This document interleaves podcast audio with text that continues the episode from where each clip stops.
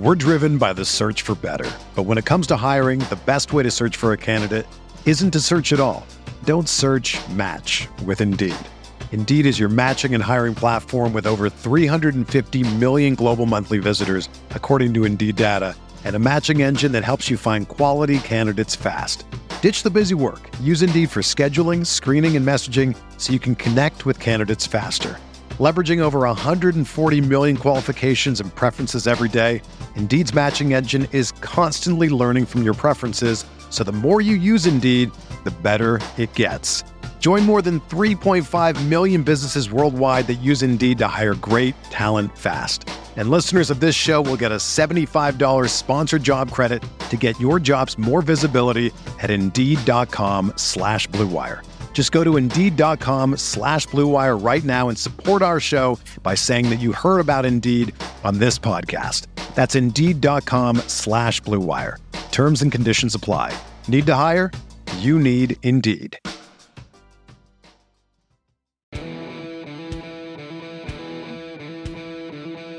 Hello and welcome back to another episode of the DTF podcast here on the Field of 68 Media Network. My name is Rob Dauster. I have with me John Fanta live from the Big East baseball tournament. Uh, it's UConn and Georgetown. Are they about to play there, Fanta? Is that who you're about to call? They are. Huskies and Hoyas are about to play this afternoon, followed by the nightcap between Xavier and Seton Hall. UConn looking for a third consecutive Big East tournament crown. The Huskies are the Huskies are ranked ninth in the country. And yes, I'm coming to you from Mason, Ohio. And T.O., you've got some of these down in your neck of the woods. I, I think that this view, this scenic view in my Marriott hotel room was by design. It's a Waffle House. There we go. now we're here. Good for you. Make your way over there. I, I think I might. I think I might. Hey, T.O., do you remember when we went to uh it was I think we were in South Carolina, right? It was for the Rock we were in Rock Hill for the Adidas event. And you tried to do you remember the buffet you tried to take us to down there? Yeah, it was something. Everybody was starving. yeah, it was called like Big Bob's Buffet or something Yeah, like it, was, that it, it wasn't It wasn't great. Like we walked in, it would have been fine, but we we got some hot. We got some. uh We got some royalty that was in that crew that refused to eat there. that me. We Yeah. walked in. We walked in, and it was just kind of like the chicken fingers were in a. They were in water when you looked at. Oh, the, that's the not eating good. tray. That's yeah, it was. true. It was. Fanta, it wasn't good. You don't want to walk in there. You could actually. No, like, Fanta, we actually got greeted true. by the cockroaches. It was they, they, they were the ones that offered us the menu and said, "Hey, where do you want to sit?" So I'll tell you how cla how high class those guys. They made a they Goodman and Dauster made the waitress at Waffle House rope off our section. like that's how that's how high class they are. If- Whenever you have a roped off Waffle House section, you're big time, and that's what happened with Dauster and Goodman. They refused to sit down. It's unbelievable. It's true. We sat in a wa- uh, in a roped off section at the Waffle House. We did not ask them to do that. They just Yeah. us there. I think they. You know what it was. Theo? They knew. We walked in. They were like, "Oh, these guys are important. We better put I these guys in the VIP." Almost right. left. First Yeah. time you ever got bottle service at a Waffle House. How about that? Yeah, of syrup. yeah, you know what? You know what they thought? They thought, "Ooh, this one guy with them kind of looks scary." I actually think we're going to rope him away from the rest of our customers. They wanted to keep business flowing throughout the Waffle House. Waffle House. They didn't need this sucks, that sucks throughout their business. They needed to separate. Yeah, that's that. It's never a good sign when you walk into the Waffle House and they're like, "Eh, you know what? I don't know if I can. uh I can deal with these Yeah, guys." now, hold on, that didn't happen because if for it for somebody at a Waffle House to say, "Eh," you got to be in rough shape. You got to be in rough shape. I love Waffle House. I tried to go there the other day, but they didn't take Apple Pay. Waffle House is great. However, there's some shenanigans that occur minute. in the Waffle House. You went into a Waffle House and thought that you could Apple Pay. You can in most of them. You can. But they looked at me. They were like, "Hey, next week we, we got it coming next week." I was "Oh, "All They're right, working on it. no Waffle House for Tio. I left my wallet at the house." Yeah, there you go, man. That's my excuse usually too. Listen, we got a lot to get into today. Uh, we're going to talk a little bit about UConn's potential move to the Big 12 and how much uh, I think we all hate it. Fanta was just at the combine, so we're going to sprinkle a little bit of draft talk in here. Um, and with one week until the NBA draft deadline uh, decision gets made, We're going to talk about the most important and influential decisions that are left on the board. But before we do any of that, guys, literally 10 minutes before we hit record on this podcast, Kevin McCullar made the announcement that he is going to be returning to Kansas for uh, his second year with the Jayhawks and what I believe is like his 17th year in college. I can't keep track of how old these kids and how long they stay in school anymore. But that means that we are now looking at a situation, T.O., where Kansas and Bill Self are going to roll out a lineup with Dajuan Harris at the point, Nick Timberlake, the Towson transfer at the two, Kevin McCullar at the three, KJ Adams at the four, and the big homie Hunter Dickinson at the five. Tell me why you have anyone other than Kansas at number one. They got to be it at this point, right? Uh, they got to be one or two, and Duke's going to be the other one. But I, will be honest, uh, right now, as it stands, I'm going Kansas number one for for no other reason than fit. Uh, I mean, look at these guys; they've done it before. KJ Adams was a small part of the national championship team. Dajuan Harris is really, really good. He was a starter on that national championship team. And then you add Timberlake, who can really shoot the basketball. McCullar, who's one of the best defensive players in the country, and then you go to Hunter Dickinson, who fits Bill Self like a glove who finally gets to get paid after making what 50 grand at, at Michigan. I, th- for the record, I don't buy that. Iffy. I don't Iffy. buy that. I'm not sure I buy that either. But that all being said, I mean, w- when it comes to coaching style and player, Hunter Dickinson fits that to a T. Uh, their roster is really good. They've done it before. And now you add a weapon with skill at the five, something that even though Bill Self's had huge dudes at the five position, he's never really had quality skill at the five position. Hunter Dickinson, size plus skill means trouble for the Big 12. I think I have to go with Kansas. So I'm in agreement on everything that you just said. And I would vote Kansas too. And I also think with Kevin McCullar, not only are you talking about a defensive player, focus Kansas 2 T O O or T W O? T O O, as in, okay. I would place gotcha. number one. I was doing the same kind of mental math there, T. I was yeah. like, what, what, what did I'm he just say? You. I, I agree. I agree with you um, on on them being number one, and I, I think they should get voted as number one right now. And by the way, with McCullar, the switchability defensively, the way that he can dictate a game on that end of the floor, not to mention he averaged 11, 7, and close to three assists per game. Yep. Kevin McCullar sort of flies under the radar, um, but I'll tell you what, guys, that, that guy is a Swiss Army knife and one of the better players you're going to find in the sport. I will play devil's advocate and be different. The reason why Duke can be argued as number one is that, in my opinion, if the last month of the season, Tyrese Proctor carries right into this upcoming season and takes it up a notch, which I expect him to, if not a couple, the idea of Proctor and Jeremy Roach together, bringing out the best in one another. And then in that front court, the fact that you can have Mark Mitchell and Kyle Filipowski and the freshman class that they have, like they've got a, such a great blend and have had just a, about as much, not nearly as much because of the fact that Dickinson comes into Kansas and now you get this return news. But the fact is, Duke's got the blend that people sometimes will criticize them for. Oh, you know, they're just so young. Oh, it's going to take them time. This Duke team, guys, in November should be great. And based on the way that the talent grew in one year, and, and in maybe two the last two months of the season, some of these guys, the way that they broke out of their shells, and then Kyle Filipowski's just so, so, so steady I love the kid. I think the fact that he did what he did as a freshman is scary for his sophomore year. But man, you know, Robert T.O., I-, I fell in love with Proctor late in the year. I just thought he was fantastic come March and the way that he played.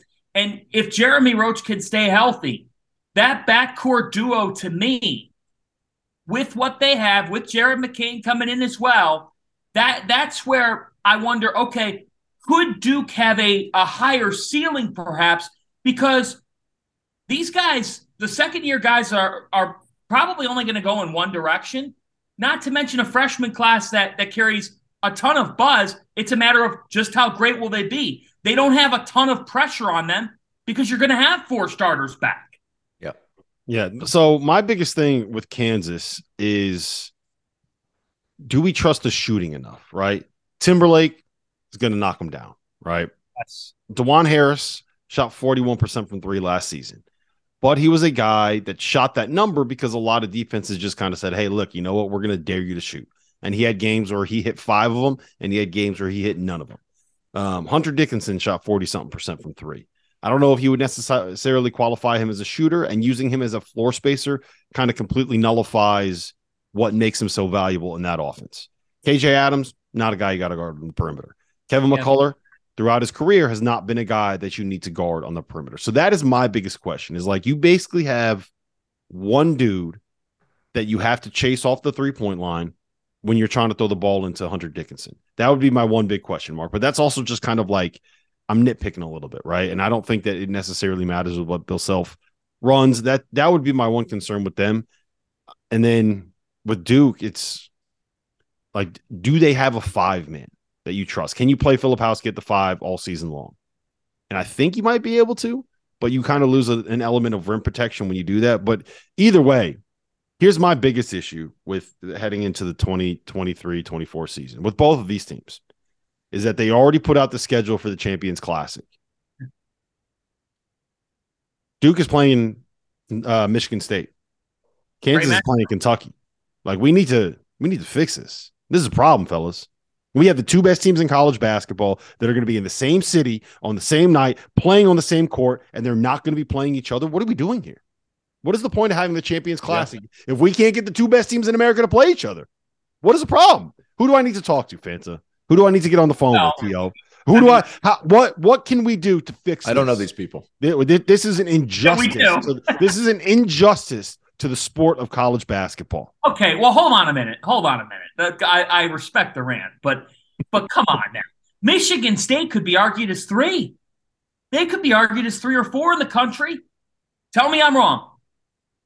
Yeah, but they're not number one or two. There's no one that's going to be arguing they're one or two. Is there? But you know, there's voters out there, guys, right? Like, I, I want to get. There's a lot of dumb people out there with an AP vote. You're right. yeah, I was going to say. right. I'm just going to say, T.O., you and I, like, we've talked about this, Rob. We've talked about this. Uh, don't you think there's a guy out there that, and, and he might just be one, but there's got to be a couple that they see Zach Edey come back to Purdue and they're like, yep, number one or number two in the book for me. I'm telling you, they exist. Mm-hmm. Somebody will. Somebody will. Is that breaking news, Fanta? Zach Edey's already announced he's coming back? No, it's not breaking news, but for all intents, but we'll, get to that. But I, I do think that um, you know what the other thing about Kansas is? By virtue of who they are with Timberlake, all right, uh, because he's going to be counted on to be their perimeter shot maker. Timberlake at Towson, he was the ball handler, he was the shot creator off the dribble, he was the like he he did so much for them. And I'm not suggesting that that uh, he's not going to flourish at Kansas. But Dickinson, so much of what Michigan did, everything about him, everything about him, because why not? Of course, it's going to be about him. I'm always fascinated to see, and, and this is where Bill Self's so great at what he does, how a bunch of guys that were the best player on their team now come together for a group that systematically will play a terrific offensive style how the ball pops between players who typically haven't popped the ball around because the offense is centered on them. I, I would argue a little bit against that with Timberlake because Cam Holden had that ball in his hands a lot. Yeah. And, and, then they also featured Thompson quite a bit at the five. So he's used to playing off the ball some. And a lot of a lot of the points, at least early in the season, came coming off screens, movement, some of those things, like his ability to elevate and stop on a dime. I, I think he's a perfect fit for there.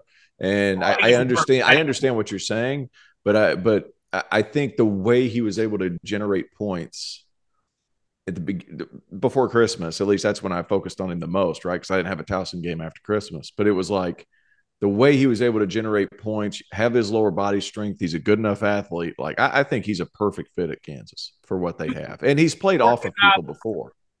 Do you worry about like the element of Dickinson touches uh, versus how Kansas plays with with pace? Did any any part of that say, oh no? Not I'm, not not for me at all. Because I, I think when you have, I think Bill Self is good enough that he can change what he does to kind of tailor it to the pieces that he has. And if he's going to have Hunter Dickinson, I'm going to go out on a limb and say that that dude's smart enough to figure out, like, hey, you know what we should do? We should run some of that shit where we get our big guys to seal and get big guys post touches. You know how we got David McCormack to go for 23 and 12 in the national title game? Like, maybe we should run some of that stuff for the two time All American the greatest transfer in the history of transfers. Um, I also like the lineup too because if you want to play fast and have a rim runner, KJ Adams can fly. Yeah, you can you can mix it up. You can go small, and yeah, I, I, would not be surprised. Like, can. Yes, but, but, say if you want to say if you wanted KJ and Hunter in, the, in at the same time because KJ runs so well and is such a good athlete, you could have him run the floor. Hunter can make some decisions out on the perimeter. He could be your trail guy, and then you could run some backside action to find ways to get him the ball. Are like, you uh, are you looking forward to those uh, Hunter Dickinson, KJ Adams, uh, four or five pick and rolls? Hunter Dickinson coming off throwing lobs to KJ Adams. How about I'd that, okay T.O.? How about that, T.O.? little something different. little something different. That's where the um, NBA is going. Mm-hmm. Five one ball screens. Yep. Yeah.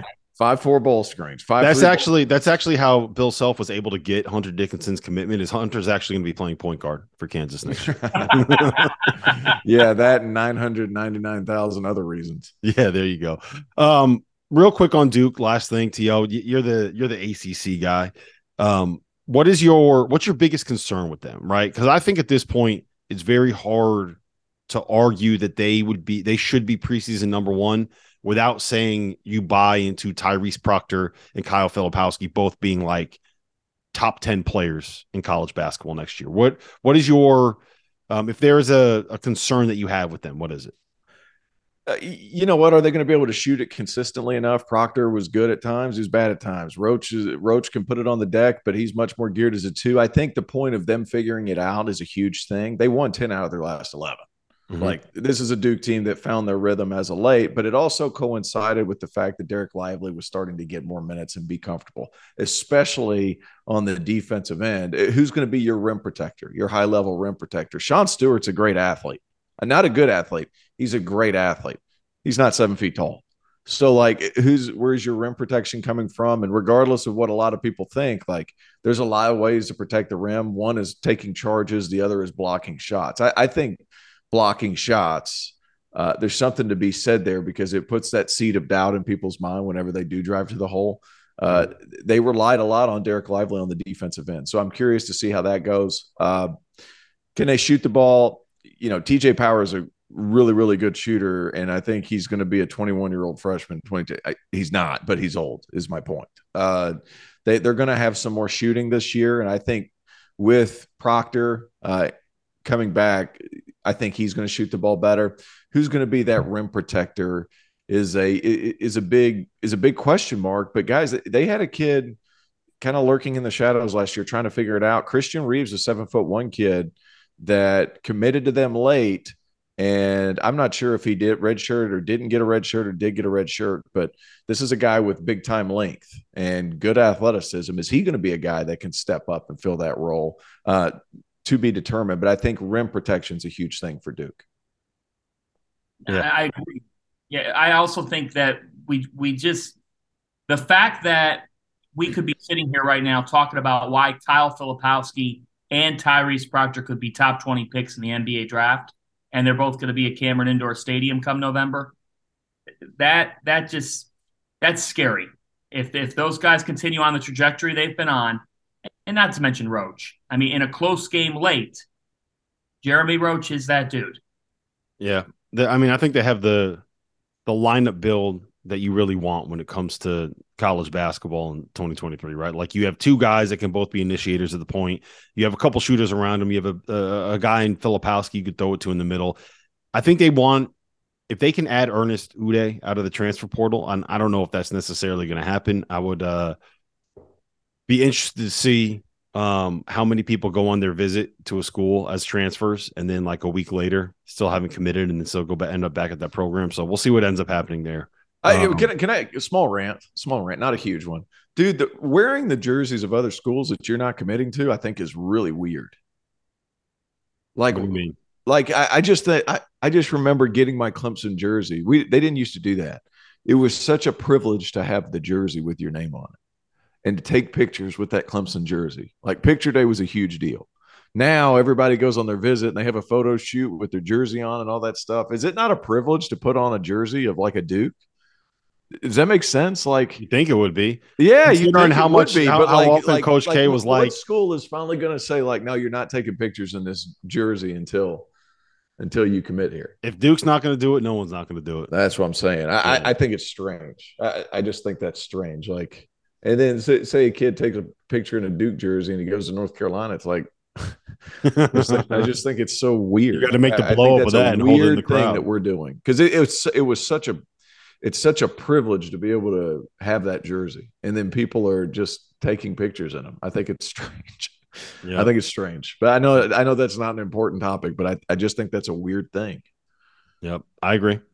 I agree. Our partner for today's episode is Athletic Greens. I started taking AG1 during the college basketball season, and I loved the impact that it had on my energy levels. I'm a big coffee in the morning guy, but by the time that the afternoon would hit, I needed another boost. AG1 helped me tremendously, especially on those days when I didn't want to get up off the couch and go hit the gym. Their tagline is AG1 is comprehensive health and the power of habit in one. And man, that could not be more true. It's nearly impossible to eat and drink in a healthy manner in the month of February and the month of March when you are in my business. And AG1 was exactly the supplement that I needed to improve my gut health and cover my nutritional basis for the day. I've continued that into April, I've continued that into May, and I'm going to continue that the rest of the summer. All I have to do is mix a scoop of AG1 with some water or maybe add it into a smoothie and I'm ready to go. Do it after lunch and you'll be ready to go for the rest of the day. If a comprehensive solution is what you need from your supplement routine,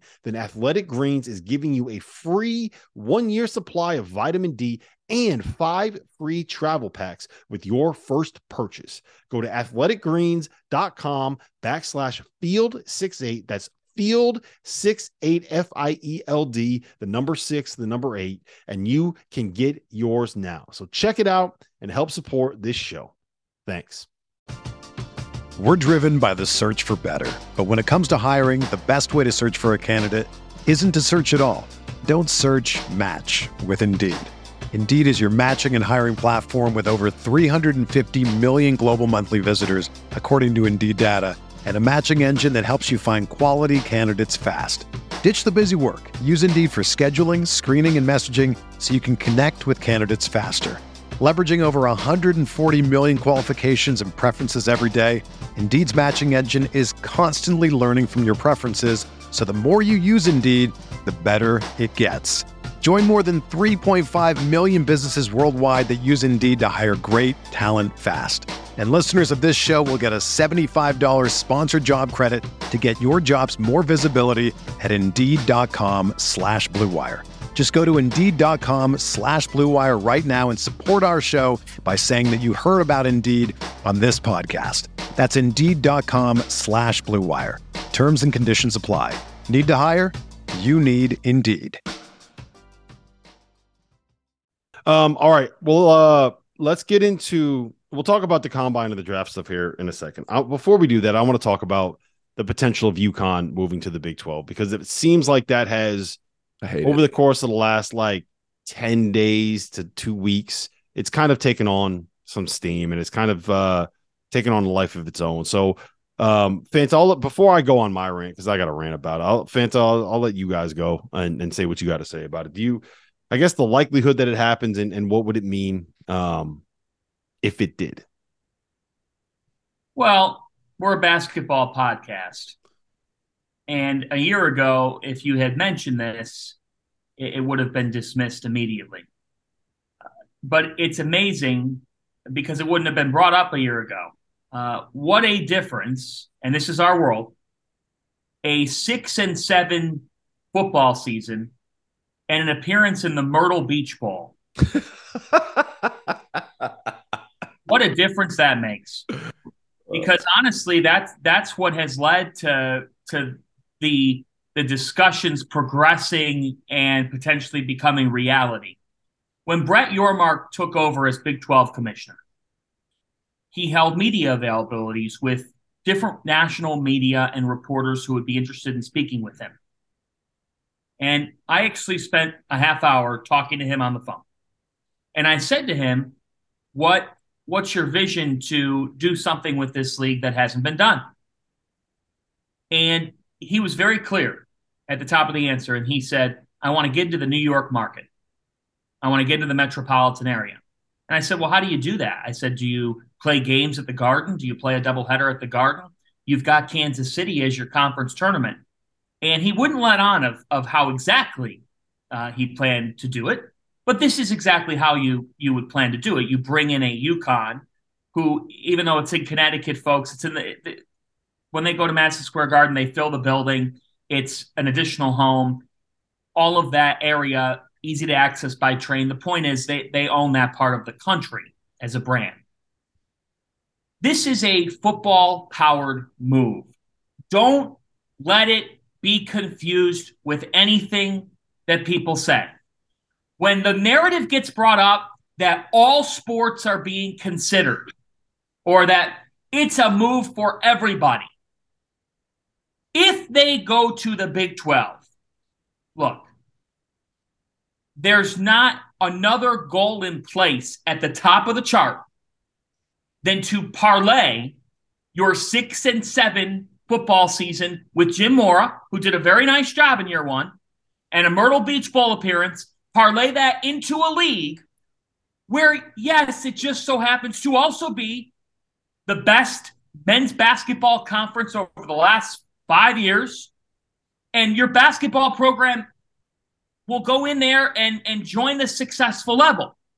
You're not going to have the same buzz around Connecticut and Oklahoma State or Connecticut and Iowa State that you would with Connecticut and Villanova and Connecticut and St. John's now.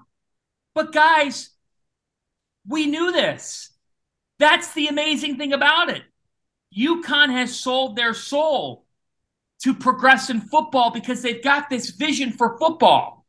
And it just goes to show you that when you're chasing that, that that golden goose, if you will, when you're chasing that, you never stop stop being in love with that ultimate goal. This is a philosophical thing, and the philosophy is rooted in one thing: dollars. If UConn makes the move to the Big 12, it is because of football and because football possesses more money. At the that last sentence is the most important one because the UConn athletic department is it operates at a very large deficit. They they need they need that paycheck right? That, that's that's something that would allow them to function at a level that the the program or the the athletic department wants to be able to function at. They're broke. Uh, Didn't they just make a massive investment in their football complex too, not too long ago? Yeah, they uh, they, they are they, they did, but they're they're they're broke. The the home the stadium there sucks. Like the, it's in East Hartford. It's not close to the uh it's not close to the to the campus and like I, I nothing I is close to that campus. Nothing is close to that campus. Yeah. The I, I think the the thing that people kind of fall in love with is they made that one BCS bowl, and I think it was 2008, maybe when they played Oklahoma and got smacked by Oklahoma. They were like eight and four in the Big East Tri Champs, and they were outgained on the entire season in terms of yards, but they somehow managed. 2011 to, Fiesta Bowl. Yeah, they, they they managed to like because of some tiebreakers, they were able to sneak their way into a Fiesta Bowl, and that was like the end of a four year run where they were actually pretty good. Um, in like Big East uh, standards. So um, that's what kind of led to the move to the American. But I think it's also important to remember like what happened when they went to the American, right? One, the American turned into like the one of the worst basketball conferences in America and a horrible football conference too. The UConn basketball program made it to after they won the title in 2014, which was as fluky as any title we've ever seen. After that, they made one of the next six NCAA tournaments, right? They drove their best product into the ground chasing football glory that is probably never going to come. You're the university. It's not going to come. It's not. You're not come. Florida. You're not Tennessee. You're not Texas. You're it's you're never going to like you're you're chasing mediocrity in football and you're sacrificing what may be the best basketball program in the in the world. And I also think it's important to say this, right? Big East basketball this season is, for, for, my money, right? And I say this as somebody with a Big East bias and a very clear Big East bias, is about as appealing and enticing and as exciting as it's been since like 2011, since that year when they had three teams that were one seeds in the NCAA tournament, right? UConn didn't come back to the Big East and save Big East basketball. That's not what happened here, right? Yes, they won a national title. Yes, they're back to being one of the most prominent programs, this, that, and the third. The Big East saved UConn basketball because if UConn stayed in the American, they they wouldn't be at this level right? No. If there wasn't some inkling that they were going to make it back to the Big East, they wouldn't have been able to hire Dan Hurley when Pitt and the ACC was calling for more money for the record. Um, they wouldn't have been able to go out and land some of the recruits that they're landing. You think Stephen Castle is going to a program in the American that's sitting in the middle of the conference, right? Like people forget that in Dan Hurley's first year in the American, they went six and 12. They had the same record as SMU. They were behind Tulsa. They were behind South Florida. They were behind Temple. They were behind UCF, right? The only teams that were worse than them in that league were East Carolina and Tulane. They were a very bad basketball program at that point. The reason why they are back, the reason why they are relevant, the reason why UConn is back at a point where they can win national titles is because the Big East extended a hand and said, Hey, look, you know what? No hard feelings. You can come on home. Now what they're doing is they're they're they're flirting with making another run at getting a paycheck. And I get it. Every the money trumps all, and you need money, and the the the athletic department is broke. Whatever. I think that it would be you would be making a much smarter decision, a much more loyal decision, um, thanking the people that brought you back to prominence uh, by saying, you know what, we're going to follow like the Villanova model. We're going to send our football program, which is never going to be something that's good, to the FC, FCS ranks. We're going to dominate there. We're going to have success there. We're going to let the diehards that love UConn football be able to go out and actually watch them win games, right? And we're going to stay in the Big East and we're going to stay home and we're going to do what we do best instead of chasing the glory and sending all of our athletes and all of our players to places like Lubbock, to places like Provo, Utah in the middle of the week, to places all over different parts of the country, all like just the, the idea that you're going to go through all of this travel just to chase the money from a conference who, by the way, is losing their two biggest programs and their two biggest brands in Texas and Oklahoma because they don't trust that, that conference is going to be able to stick together. It just it feels like you're chasing a paycheck to go to a league that is on just as unstable ground as the Big East was in 2011, that first wave of conference realignment was going. You're just going there and waiting for everybody else to jump ship. If Texas and Oklahoma don't want to be there, why is UConn going? Why are you associating yourselves with such powerhouse football programs like the University of uh, Central Florida and be like, come on, man. Like it just, it makes absolutely no sense. I think that you would be ruining the best thing that ever happened to the program in terms of the Big East welcoming you back when they didn't have to and it, it's it seems like an awful decision to chase a bag that like 10% of the UConn alumni base actually wants. Funny, funny that they claim to be the basketball capital of the world, and then they put basketball on the back burner. Seems, seems yeah. a little yeah. You're not you're not you're not wrong. You're not wrong, and I hate it. I hate everything. I understand it. the football. I understand football. Quick, quick quick story. I thought it was funny where you said, "Well, how the Myrtle Beach Bowl changes things." I was playing blackjack with Dabo one time, who, by the way, is worth a hundred million dollars. He's playing five dollar hands besides me, and he's like, he goes, uh, he goes, man, I'd love to come down to Bahamas more. That's where we were at. He goes. Uh, I was like, well, they do have a bowl down here. He goes, well, if I play in that bowl, I'm getting fired. Meanwhile, UConn thinks they make the Myrtle Beach Bowl and they should jump ship to the Big 12, which is hilarious. Uh, no, I, it's a look. I, I understand the dollars and the cents. You would lose a lot of your mystique. You, you really would. And to to kind of go along with your point, Rob, that you say UConn operates at a deficit. I think every school operates at a deficit. Every school. Fed. Every school operates at a deficit. It's a matter of how you manage that deficit or how you make it look like a deficit. Uh, so uh, I, I, think it would be a bad move. I, I, think there's a lot of excitement about you around UConn being in the Big East. It, it's revived that basketball program. Uh, why they're chasing football money, uh, I, I, understand money is money, but you're taking away what was what is literally magic uh, in the Northeast. and that is the Big East. So I, I would be really disappointed to see it happen. I think them in the Big East is good for the Big East. It's a it's a reciprocal relationship there. Uh, the the Big East certainly uh, benefits from it. However, if they do go, how much does it? I, I think this is a bigger loss for UConn than it would be the Big East because the Big East has so many other things going right now. There's a lot going on in the Big East that are positive. Uh, it would be a it, it'd be a win for the pocketbook. It'd be a loss in our heart. That'd be for sure. And I, and I'm not doubting that they'll do it because they've already done it by going to the American. So that's like right. that's there. There's precedent there. So that it it, it just feels gross. You know what the worst part gross. about it That's is? the best way I can describe it. It just feels gross. You know what the worst part about it is, To? It's it's UConn is considering um blowing up the best thing that ever happened to them three years after they made it back, three years after they were able to reinvigorate uh, a fan base that had, frankly, gone by the wayside, right? Like you weren't selling out Gampel Pavilion when you were 14 and 18 in the American. You weren't yeah. having people stay up to watch you play on the road to go to Tulsa. I don't think there are going to be people that stay up to watch you come play on the road if they're going to like BYU or playing at Central Florida or playing at Texas Tech or playing at some of these other programs. Um, but the worst part about it is you are risking all of this. You are risking alienating people, and you're not even the Again. first call. Again. You're not even the first call, right? You are you are the backup option. This is like the people that sat there waiting for uh like the the the prom dates to show up, and it's like you're the third one on the list. It's like, well, first they got they he has to say no, and then he has to say no, and then he has to say no, and then maybe I'm gonna have a chance to actually get in there on that. It's like, what do you? You're not. They want. They want Arizona. They want Arizona State. They want Utah, and they want Colorado. You are right. way down on that list, and you are sitting here waiting. To, it just. I hate it. What I, I will. What I will say. It's Brett Yormark. Your mark. That's the yep. com- right, commission.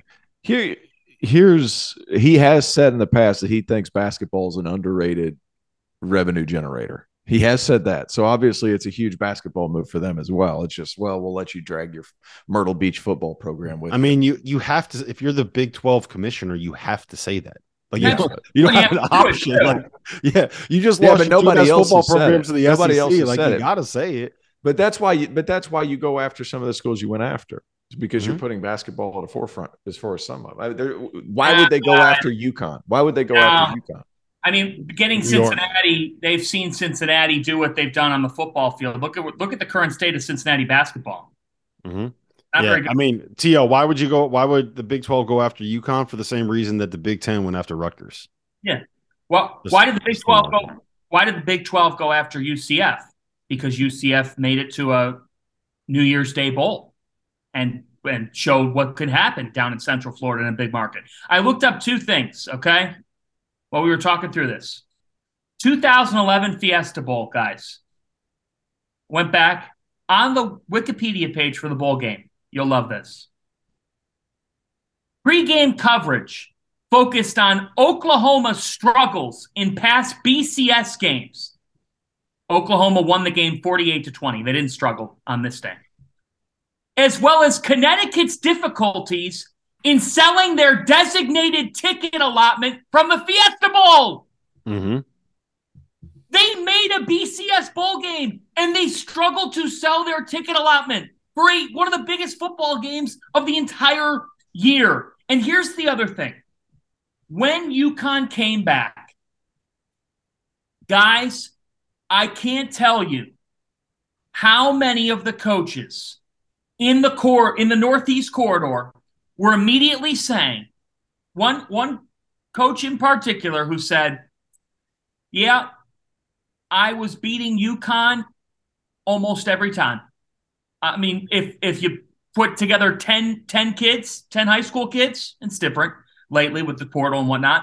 If you put up 10 high school kids, I was beating UConn eight or nine. Eight or nine times. Seriously, that's when they were in the American. He said, now going up against them, I'm 0 for 10. I wow. can't. Uh, when they came back to the Big East, I'm 0 for 10 mm-hmm. when they when they came back to the league. So the recruiting angle to this and where kids want to play. Like these these players' families love going down to Villanova, going down to Georgetown, going to Seton Hall. It's easy. think these people want to hop on planes and go to Stillwater? No. Do you know how hard it is to get to Manhattan, Kansas?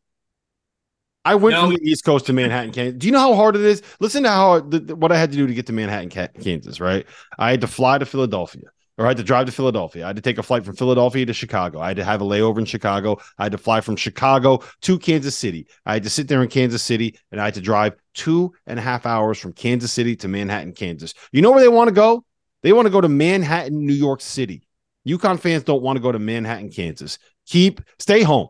Stay where you love, stay where you want stay where you need it. All right, let's talk about this NBA draft. We gotta we gotta get into some combine stuff here. Fanta, I know you were there. Give me out of everybody that you watched there, give me like one or two guys that stood out, that really kind of broke out, that maybe used the combine to kind of elevate their uh, their chances to get drafted. There's one guy that stands out in my mind. He's actually a Big East player. I'm curious to see if you're going to end up mentioning him. But who who really helped themselves at the combine? It, it's got to be the name that I think a lot of the country may not have known a lot about, but you guys follow college hoops daily, so you knew something about him. He lit the combine on fire with his game and personality. Ben Sheppard from Belmont had a I had them against Furman, man. He's really good. He had a great NBA combine, Terrence. At, at six foot six, to be able to score 25 points in, in his second game, couple of assists, two steals. He played just 20 minutes. He read the game really well. Coming off screens, catch and shoot opportunities, keeping the turnovers down. Actually, as a ball distributor, like I, I thought he passed the ball pretty well. He found Drew Timme in a sequence. This is a guy that finished second in the Missouri Valley Conference Player of the Year voting to Tucker DeVries. We all know Tucker DeVries and what he did at Drake, but I think that's why Sheppard may have gone a little bit overshadowed with Belmont. I, I just thought he was fantastic in the way that he shot the basketball, in his feel for the game. He shot 50% from three in the combine. And guys, like the NBA collective bargaining agreement is going to have these guys have every participant in the draft come out to Chicago next year. That doesn't mean they're scrimmaging. Scrimmaging isn't required. There's no question that that the combine didn't doesn't have the same buzz because you're not getting a lot of the first round prospects in those scrimmages. But you shouldn't discredit the guys who are out there playing their asses off and trying to get better and build up their stock. And I thought Sheppard turned heads. I thought he had people saying, "Whoa, who's this guy?" So he would be one. Uh, two would be Marquette's Olivier Maxence Prosper. Six foot eight, really athletic. The shot making is there. And when I was talking with scouts, evaluators in Chicago hotel lobbies throughout the week, his name kept coming up because the positional size and versatility is there, and it was there throughout action. I thought he really helped himself as well. And the other guy, I would say the third guy that really stood out to me, this name won't surprise you. Feel for the game, shot making, six foot six, mature. Seth Lundy from Penn State. That guy helped himself. And I think you're going to see a team take a flyer on him that that fully believes, hey, we could see him as a rotation piece that's coming off screens and and making shots for us. When you need mealtime inspiration, it's worth shopping Kroger, where you'll find over 30,000 mouthwatering choices that excite your inner foodie. And no matter what tasty choice you make, you'll enjoy our everyday low prices, plus extra ways to save, like digital coupons worth over $600 each week. You can also save up to $1 off per gallon at the pump with fuel points. More savings and more inspiring flavors make shopping Kroger worth it every time. Kroger, fresh for everyone. Fuel restrictions apply. Tio, I I mean, there's a couple of guys. Uh, Seth Lundy's a guy that sticks out to me just because physically he's kind of uh, mature, broad shoulders, can switch one through four in certain lineups in the NBA. He, he reminds me of somebody that would play for the Heat, like just kind of finds his way to get there. And the Heat, by the way, so much fun to watch. Jimmy Butler, my favorite player, period. He's two years younger than me. He's my favorite player. I feel like a child. Uh, that doesn't help things. Uh, Amari Bailey's a guy that really showcased his athleticism. You got to throw him in there, his ability to make some decisions. Uh, people didn't really know what to expect. People forgot like this is a top four, five player in his class, and then played alongside some really old dudes. I think he helped himself. And uh, th- there's some other things there. Julian Phillips, what he tested 43 inch max vert. Like, come on, man, that's my guy. You guys can't. Floor is Corey Brewer. That's my guy. I'm happy for him. And then uh, just because I'm at where I'm at and I'm drinking out of a Clemson cup, uh, Hunter Tyson, PJ Hall both got called up from the G League to the draft to the NBA Yeah. combine. PJ, I thought played really well. He is a jump shooting Jeff Foster, and people who don't remember who that is, he played for the Pacers a long time ago. So uh, those guys helped themselves. And uh, Hunter Tyson's interesting because he- you know he's he measured taller than what I thought he would, six seven and a half, uh, barefoot, uh, and then a six nine and a half wingspan. So th- that changed some things. He can guard. He's a smart positional defender, and he can really shoot the basketball. Throw in the fact that he really rebounds. Uh, he's not a draft guy unless somebody takes him at like 59, but he is somebody that could go find a role and then end up just kind of hanging around because he's a character kid and he can shoot the ball. So that helps. So the Omax was the guy that really stood out to me from Yeah. from just kind of watching and, and and talking with some people. Um, I think the you, you want to see a little bit more from him from a shooting perspective, but I think people kind of really got a glimpse at like, okay, this dude is six seven. This dude's got like a seven two wingspan. This dude's a freak athlete. If you want to know what he can do, just go watch the tape of the Marquette UConn game from the semifinals of the Big East tournament and watch this dude completely shut down and flummox Jordan Hawkins. It's not easy to flummox Jordan Hawkins, and he had him flummox. Um, the other name that that kind of stood out to me um, from talking with people, To, and and also the performances he had some of the scrimmage. Your guy Amari Bailey. I know you're really high on this dude, but he I think there was one game he had 19 and eight assists, no turnovers. Um, he played on the ball more at the combine than he did uh, when he was playing with Tiger Campbell. And I think people kind of got to see that a little bit. I, You I'll can be very accentuate your athleticism in that open setting. yeah. Like guys that can really push it and move, and he's one of those guys. Like you can really show those things. Sorry, go ahead. No, no, I just I know that you love that dude, and, and he was Yeah. someone that I think kind of played his way into um potentially. But you said uh, we did the draft profile of him, and I'm pretty sure you said you would take him somewhere in like the late teens, early twenties, right? Hmm. And I think that I don't know if he'll go quite that high, but I, I think that there's going to be some buzz about him as a potential late first round pick, early second round pick. Here's a guy that I think is not getting anywhere near enough attention. Um, and you're going to call me a homer, To, and I don't care if you do. Adama Sanogo. Adama Sanogo. Okay. I think that he is someone. I don't know if he's going to get drafted. I think he'll, I would take him with the second round pick. But I think if you watch what Xavier Tillman has done with Memphis, if you watch the role that Kevon Looney has, embla- uh, has embraced playing Kevin for Looney's seven State. feet tall now. No, I know, but but Adamo, like he's he's six seven, but he's got a seven foot three wingspan. He's a lot bigger than people realize. I think that he is a guy that um can do a very specific job if you get him into the league. I think he's better than what people realize on the defensive end. I think he thinks the game defensively.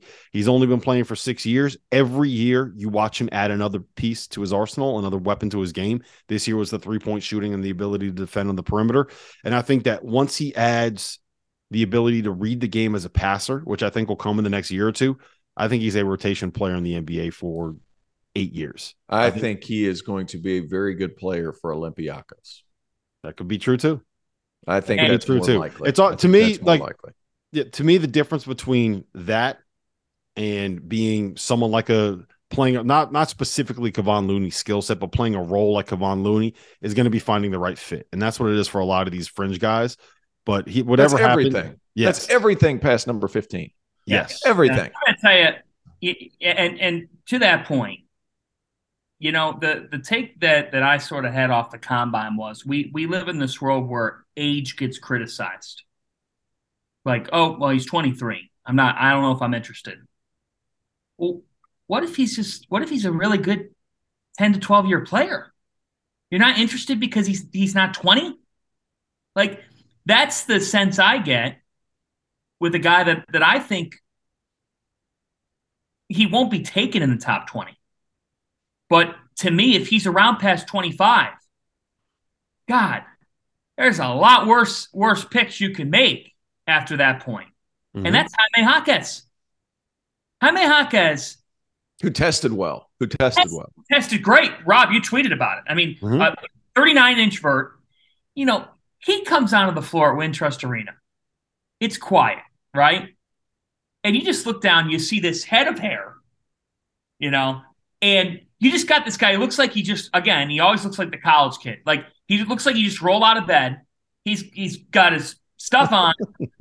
and this guy's just going through testing, and his hair's flying all over the place. He's got sweat pouring down his face, and it's just like this guy is here to compete his butt off. And that's what he did for Mick Cronin. Comes from great coaching, won at a high level in March. You just said it, Tio. He tested well. And was he not a winner?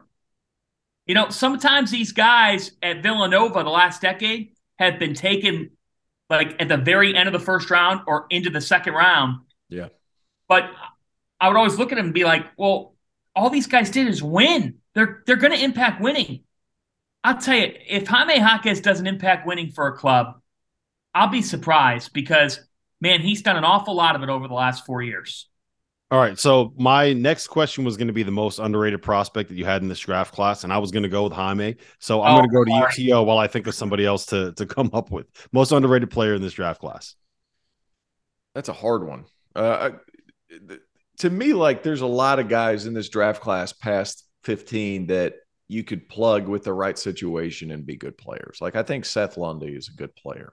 He's just a good, solid player. Is he going to be an all star? No, but he's going to be a good player. I, guys, I, I keep going back to him, and I'm I'm probably going to be. I, I hope I'm proven right, but uh, Julian Phillips' floor is Corey Brewer. It's a matter if he can shoot it. I've seen him shoot it. I've seen him shoot it. He, can shot it well in the combine. He had he him and like there was a I think one of the the three point shooting things they did. Both him and Andre Jackson made like sixteen of them. 16 to 25. Yeah, sixteen to twenty five. He's a better shooter than that. I, like, Like, which is just kind of like, where did that come from? Those two Yeah. dudes? I thought they couldn't shoot. yeah, he's going to be able to shoot it. I, I think the guy's a 35 to 40% three point shooter. He's an excellent athlete. Obviously, he's functionally strong and he can really guard. So, like, you go somewhere like in Oklahoma City where you have playmakers in place, you have it, you need to have a guy on the wings who can finish and and knock down threes and really play good defense. He's he could be that guy. Uh, you don't have to worry about character. I'm telling you, he he just took such a slap by going to Tennessee that like it's uh it's really hurt his draft stock. He, he's going to be a good player for a long time. Whoever gets him is going to be thrilled with him. All right, I got I got one for you here, and I don't know if you guys are going to call me crazy, but Kobe Buffkin. Um, I think that if you go back and and I did one of the uh, the prospect profiles on on Buffkin with Greg, and I, I'm not going to lie, didn't watch a ton of Michigan basketball down the stretch of the season. If you go back and watch Buffkin's film from the last about like six to eight weeks of the college basketball season, he's a dude, six foot four. He's crafty. He's explosive enough to dunk on you. I think he's got all the reads coming off of ball screens. He is elite finishing around the basket. He's got the floater game. He can make threes. Uh, what does by the- underrated mean? What do you mean? What does underrated mean? I I don't know if a lot of people know who Kobe Buffkin is, and I would not be surprised to see him be like a top. He's a projected pick. lottery pick, Rob. A top fifteen. Is he? Is that like a? Is that a thing now? Yeah. Projected Yeah. lottery. Oh, okay. My bad. My bad. Good. He's a good player. He's a good player. Keep going. Yeah. Keep going. No, no. I just I, I don't know a, a lot of people that that are paying attention to this kid. I, I think that's a good guy. point. Like, Yeah. for example, had I not read up on it pr- prior to coming on here, like I would have thought, like, I'm not saying you didn't, but you were you were searching because we took yours, but it's like He's, a kid. He needs. He's a guy that nobody knew about because nobody paid attention to Michigan. And So here's the fair. wildest thing. Fair here's the wildest thing. Wildest stat that I found about him. He is younger than Jett Howard. He's a sophomore. Kobe Buffkin is a sophomore. He is younger than freshman Jett Howard. You talk about age, Fanta. I think that where age matters, it's not about how old you are. It's about how young you are, right? If you could find these guys that are performing at a level that is a little bit unexpected, that are younger than people realize, especially when they're in the like 18 to 19 year range, because that, that's such an important year for development. Those Dude, are the it, it- guys. It, changes. It changes you 50 spots. You remember what happened with LaRavia? yeah. Like somebody put his age on Wikipedia wrong, and as soon as they got that fixed, like he goes up into the back end of the first round. Yeah, It's huge. It's Can I? So I'm sorry for stealing hot Hotcast from you. I had no idea you were going there. Can I? Can I tell you the guy that that got a lot of like? I I can't wait to see Terrence's reaction to this because I, you know, you're sitting in Chicago and you know you these got these evaluators like when you're not looking at the top prospects because they're not there. There were a couple, and I'm not going to name them because I don't want to disparage the kids. But my favorite, my favorite scout comments at the combine were I almost spit out my drink a couple times. It like look at look at me and they go, "Who invited him? who invited him? What? Who invited him?" There was one at G League Elite Camp. Like we're talking, this guy was jacking up half court shots. I'm not going to disparage the name, but you know who got a lot of buzz? And I just, I was kind of chuckling to myself. Gregory Jackson the second, baby.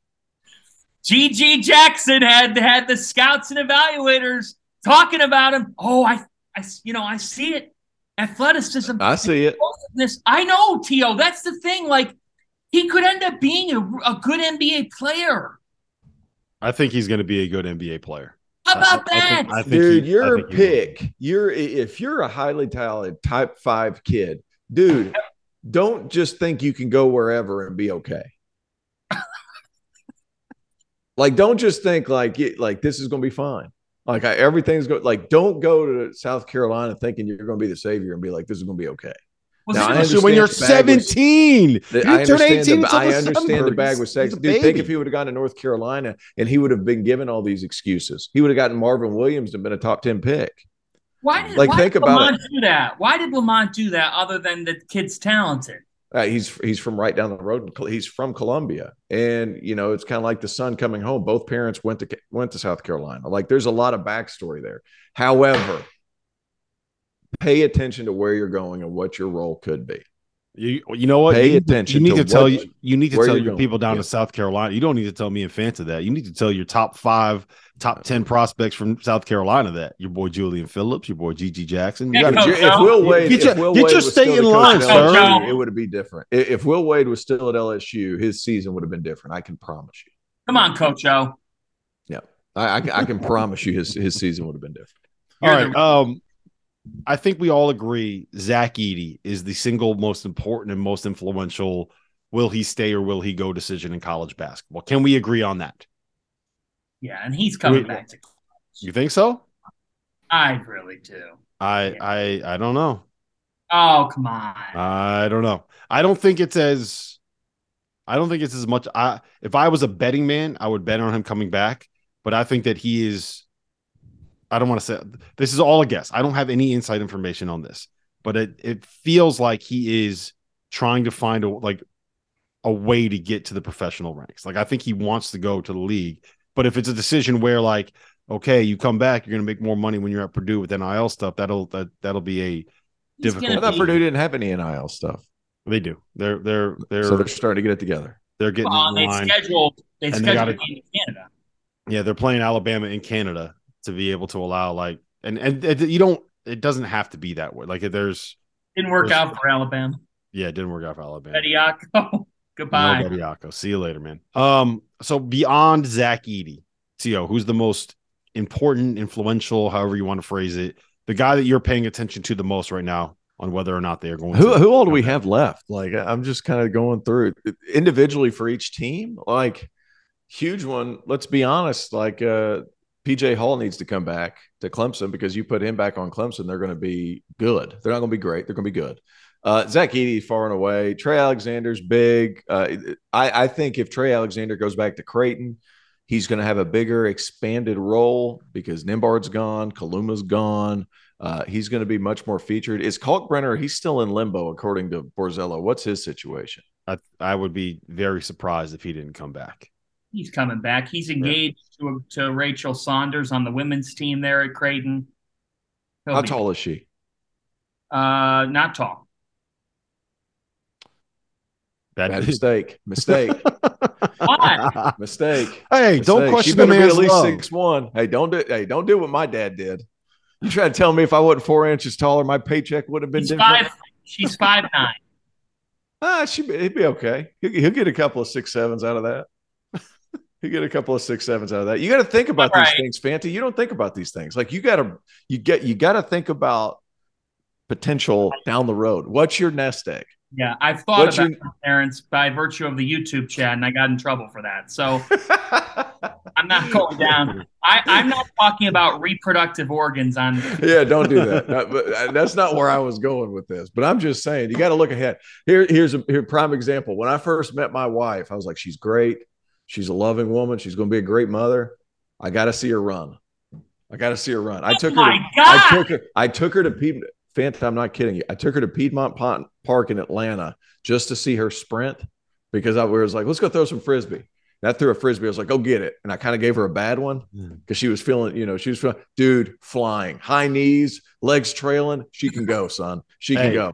If T.O. nothing else, they're not going to be tall, but they're going to be fast. You did a Most kids of mine combine? are gonna Tio, be Tio, fast. you're You not think about these Tio. You are 100 percent correct. I'm going to tell you a Yes, story. thank as well. you. So my wife not only was a gymnast growing up, after once she, she got out of college and, and was looking for something else to pursue, uh, she became a long distance runner. So they don't have to worry about the uh, they got the hype from me, right? Be able to. That's get not a something like that. marriage wide thing, is Yeah. it? The distance running? That's not a marriage wide thing. Is No, it? definitely not. running away. No, she could like she she wins races. She wins races for her age group. It's She insane. could beat. She could beat your ass.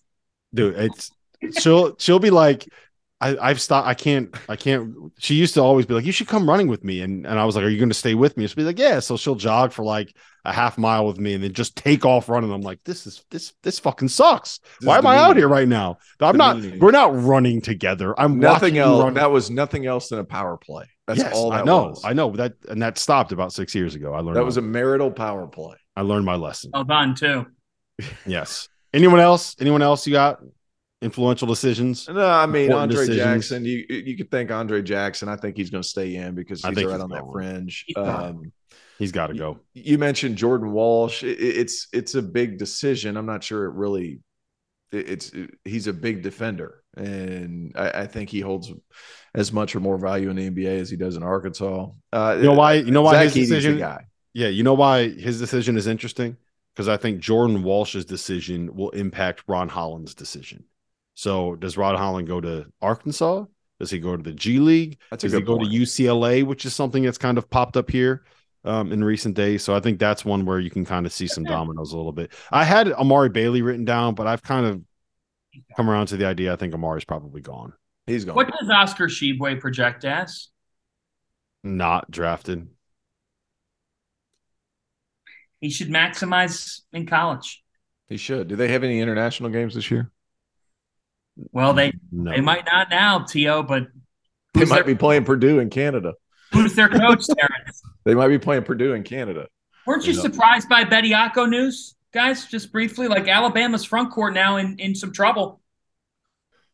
That's, Uh, troubling. That's troubling for them. A little bit. A little bit. Yeah, He's a good player. Yeah, I mean, his. I wonder if, with Bediako gone, Yeah. right? Yep. Um, I wonder if that's going to open up the door for like a late pursuit of someone like an Ernest Udeh. That's what I, if I was Nate Oats, that who I, that's who I would be on the phone with. But, um, yeah, that was.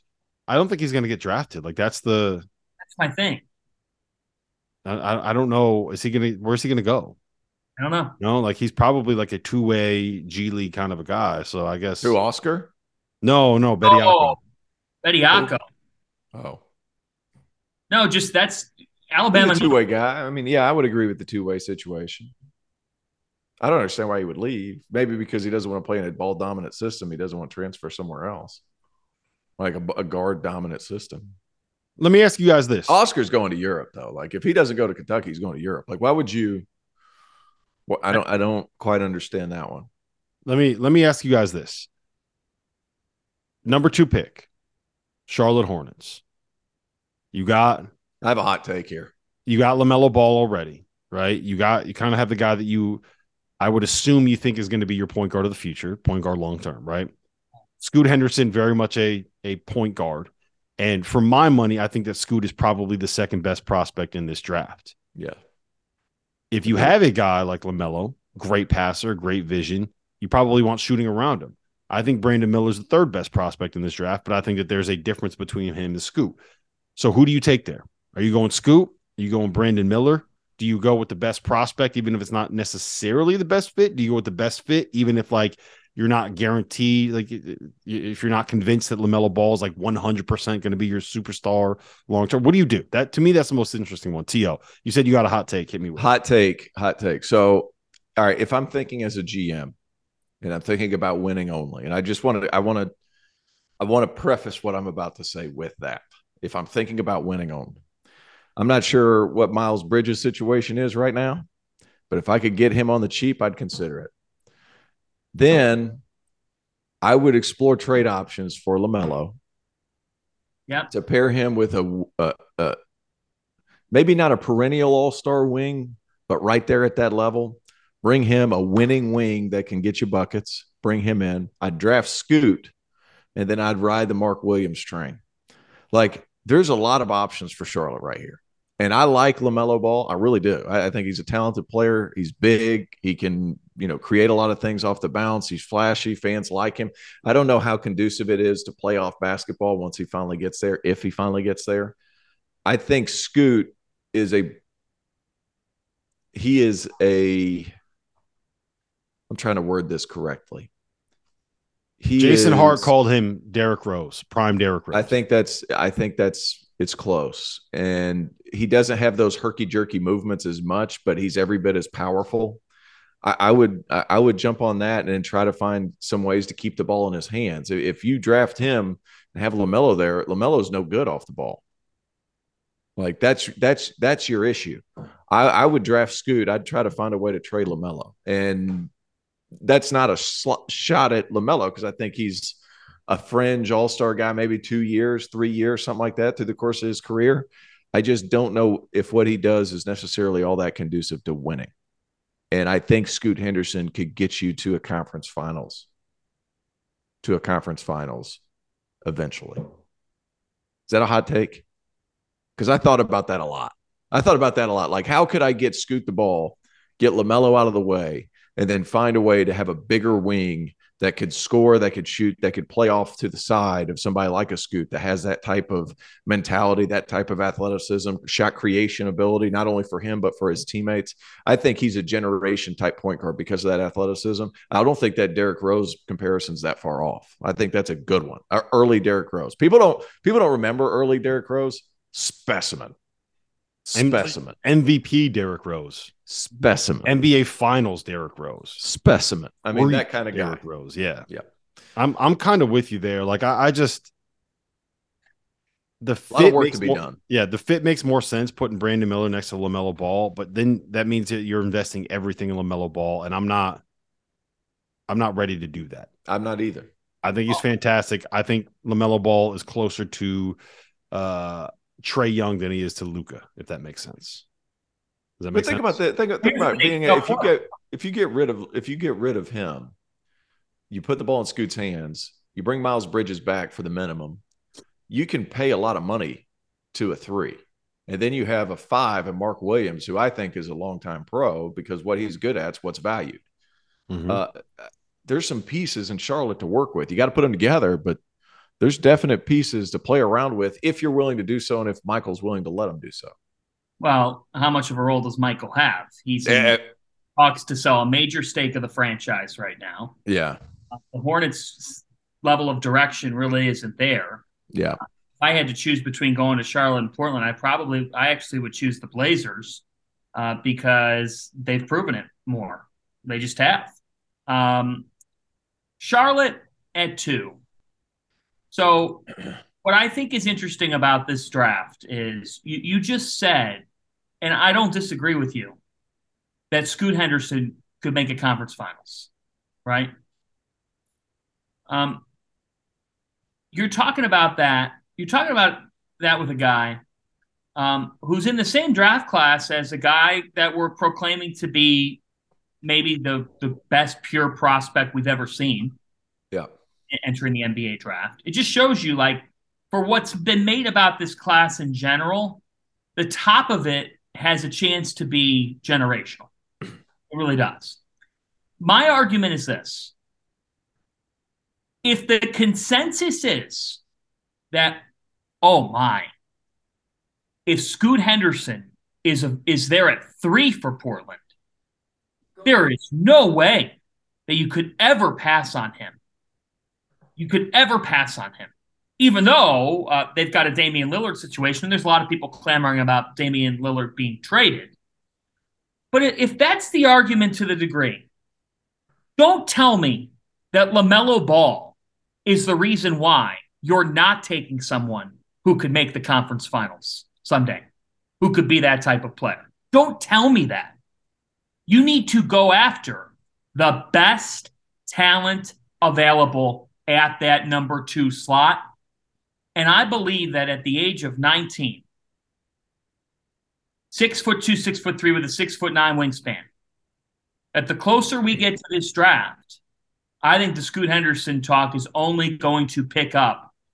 And in the last 18 months, having covered two of his games when he was with G League Ignite uh, about a year and a half ago, and having talked with him closely, at that point, spending about 20, 30 minutes with him one on one, 18 months ago, the, the shy kid he was, to start of last year, and Jason Hart and, and Ignite, everybody around that program said, Scoot, if you're going to do this, you're you're ultra talented, man. You're special.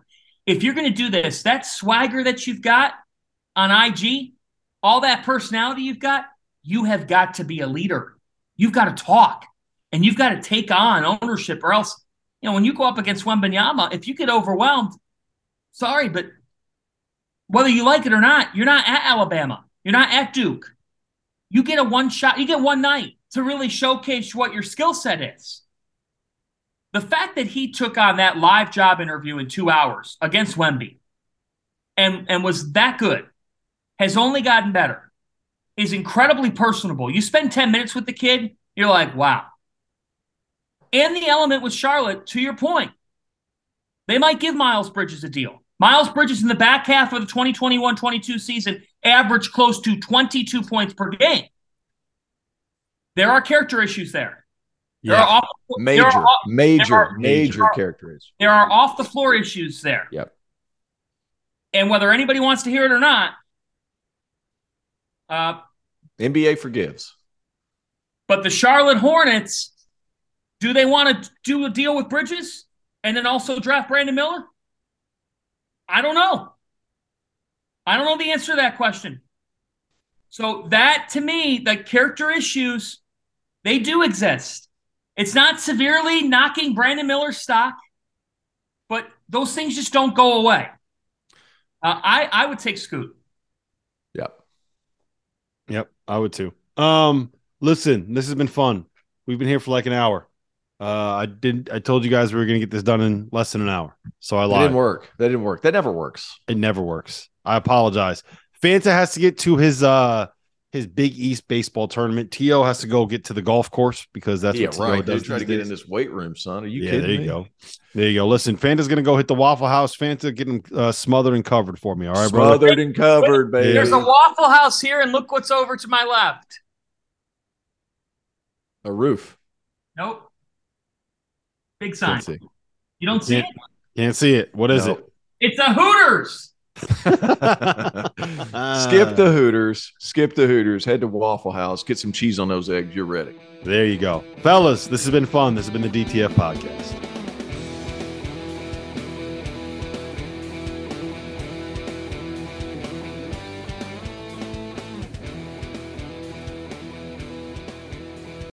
It's happening daily. We're being conned by the institutions we used to trust. The mainstream media is distracting us with meaningless headlines instead of focusing on the harsh realities facing American families. Time is short before something big happens, and that's why so many folks are preparing. They're becoming self reliant by investing in emergency food storage from My Patriot Supply. Go to mypatriotsupply.com and secure four week emergency food kits for each member of your family. Each kit contains tasty breakfasts, lunches, and dinners, averaging over 2,000 calories per day. Save $50 on each four week food kit you purchase. Plus, get free shipping on Ready Hour four week emergency food kits. You're not ready if it's not Ready Hour Foods. At My Patriot Supply, you can also get solar power generators, water filtration units, heirloom seeds, and survival gear.